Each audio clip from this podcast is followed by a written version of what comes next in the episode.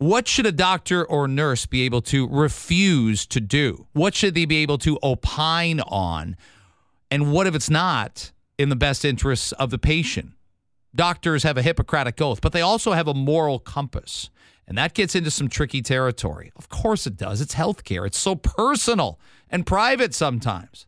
So let's have a conversation about whether or not doctors have an ability and should have the right to at least refer you to somebody else for something they don't feel morally or ethically comfortably doing.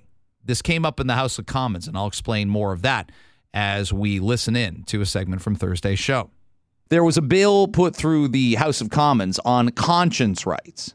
And I think this is a national story. And you might think, is this under the umbrella of national politics? But it isn't because it impacts you if you go to your doctor. And, you know, fingers crossed, your doctor's back in, seeing you in person. All these things are happening more normally than they used to be. And nearly all the conservative members of parliament, which is a lot of people, I get that it feels like they're rolling against a liberal and NDP quote unquote coalition. But nearly all the CPC members of parliament voted for a bill that says they'll protect conscious rights of health professionals. It failed, but it had some impact. And I had a couple people in my circle of friends chatting about it yesterday. I thought maybe this is a story that we're underselling a little bit. So let me give you some background because I think it's one thing that I think when we all get together and talk about healthcare and any kind of reframes we need, and most of that ends up being financial to consider. But I was listening yesterday to uh, to Jason Chapman uh, visit with Rubina Ahmed Haq. Rubina was in for Alex Pierson. Got it? Good. Okay, so they're talking about Jason had a great stat in that there's a 50% chance that if you're in your 30s or 40s right now, um, and it's a pejorative number, that you'll live to, till you're 95.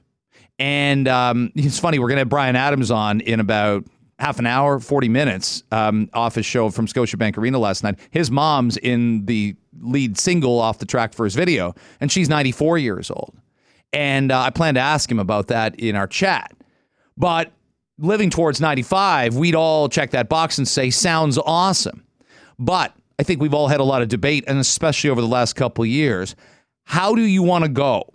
What say should you get in how you go? We all will go, okay? We all will pass. How much say do you want? What kind of, um, how would I put it, emancipatory uh, tactics do you want healthcare professionals around you to use? And, and this is the important part of the bill, what will healthcare professionals say they're willing to do and not do? Healthcare providers like doctors and nurses often get into trouble for refusing to for- perform certain healthcare services. Maybe they have religious grounds, maybe they have moral grounds. And they end up being big stories in the news cycle, at least for a brief period of time when it happens. We can imagine, and we see it more in the United States, there are doctors that say, I have a religious opinion about abortion. I'm pro life in this circumstance or that circumstance. I won't provide it. Well, that's okay. Doctors will, like, it, it, the scenario should be if he or she won't, another he or she will. Medically assisted dying, euthanasia. That's another scenario where someone might say, keep my hands clean of it. I don't want that on my, uh, you know, on my tombstone at the end of the day. He or she assisted in this, but they may say that. And it gets into more complicated issues like contraception. You wouldn't think that would be a massive issue that a uh, doctor wouldn't prescribe a birth control pill for someone who is wanting to have sexual relations but is not choosing to get pregnant at a certain period of time. And then there's the very controversial debate about trans health care.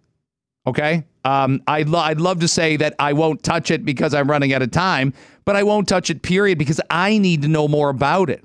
I need to steady my feelings about it specifically and what we should be encouraging, what we should be discouraging, and what we should be having honest, proper, fair, non political, apolitical conversations about. So, look, this is there's enough out there to make me wonder whether conscience rights matter to your family doctor and my family doctor. And when we've got a doctor shortage, I was thinking about this yesterday. Wow, that's a big thing because there's healthcare is complicated. Deciding how to address something that's going wrong with you or a loved one can get really complicated. It can be as simple as, hey, do I rehab this knee problem or do I get a surgery? But you can imagine for parents, and you can imagine for people who are, you know, of that of that sandwich perspective, like I'd say I am right now, where you've got uh, almost an equal eye.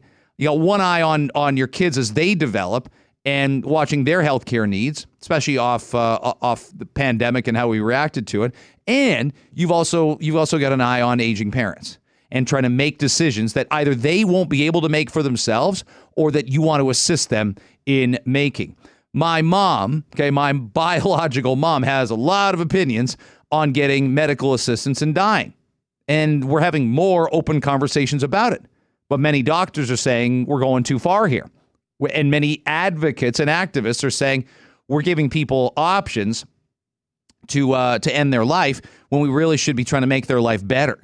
And uh, and that's deemed as something called ableist. And ableist has been to- that term has been totally convoluted and used and abused over the course of the pandemic. There's no doubt in my mind about that.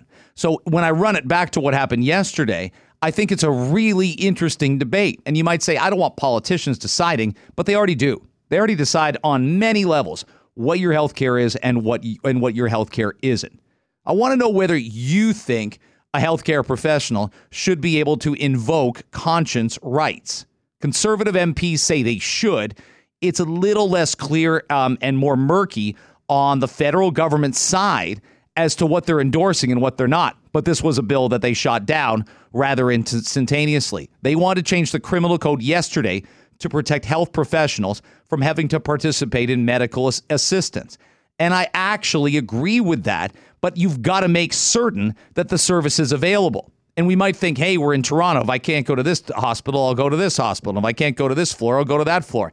If you're in rural Saskatchewan, Nunavut, the Yukon, how easy do you think that is? Not terribly. If your family doctor and the only one for 75 kilometers around says, hey, sorry, love to help you with, uh, with what you're dealing with and your daughter's decision at 17, whether or not to follow through with a pregnancy. Um, and that's and that doctor says, I don't want any part of this. Sorry um, I have conscience rights. That's not great. Like you do want the you you do are you are allowed to choose to terminate that pregnancy in this country, and that isn't up for debate, and it's not about to be anytime soon. The layer of the conversation is should the healthcare professional have a conscious right? You get into medicine, you probably know you're at the behest of the consumer sometimes. And I never play the card, well, the customer is always right. The customer isn't always right. It's a slogan that might be used at a used car place or at a restaurant where the manager is very, very willing to keep you as a customer. But no, the customer isn't always right, and the doctor and the nurse and the healthcare provider will tell you what the best methodology is. It's got so many complications to it. And yesterday, the conservatives had 114 votes. That's not nothing cast in favor of the bill, including their leader, Pierre Poilievre. Kevin Vuong, the highly controversial independent MP for Spadina Fort York, also supported Block's bill.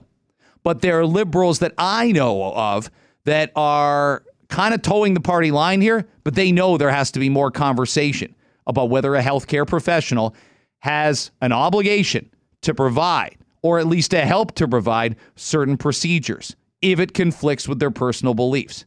It's got so many complications, but we better talk about it instead of ignoring it, or we're not getting anywhere.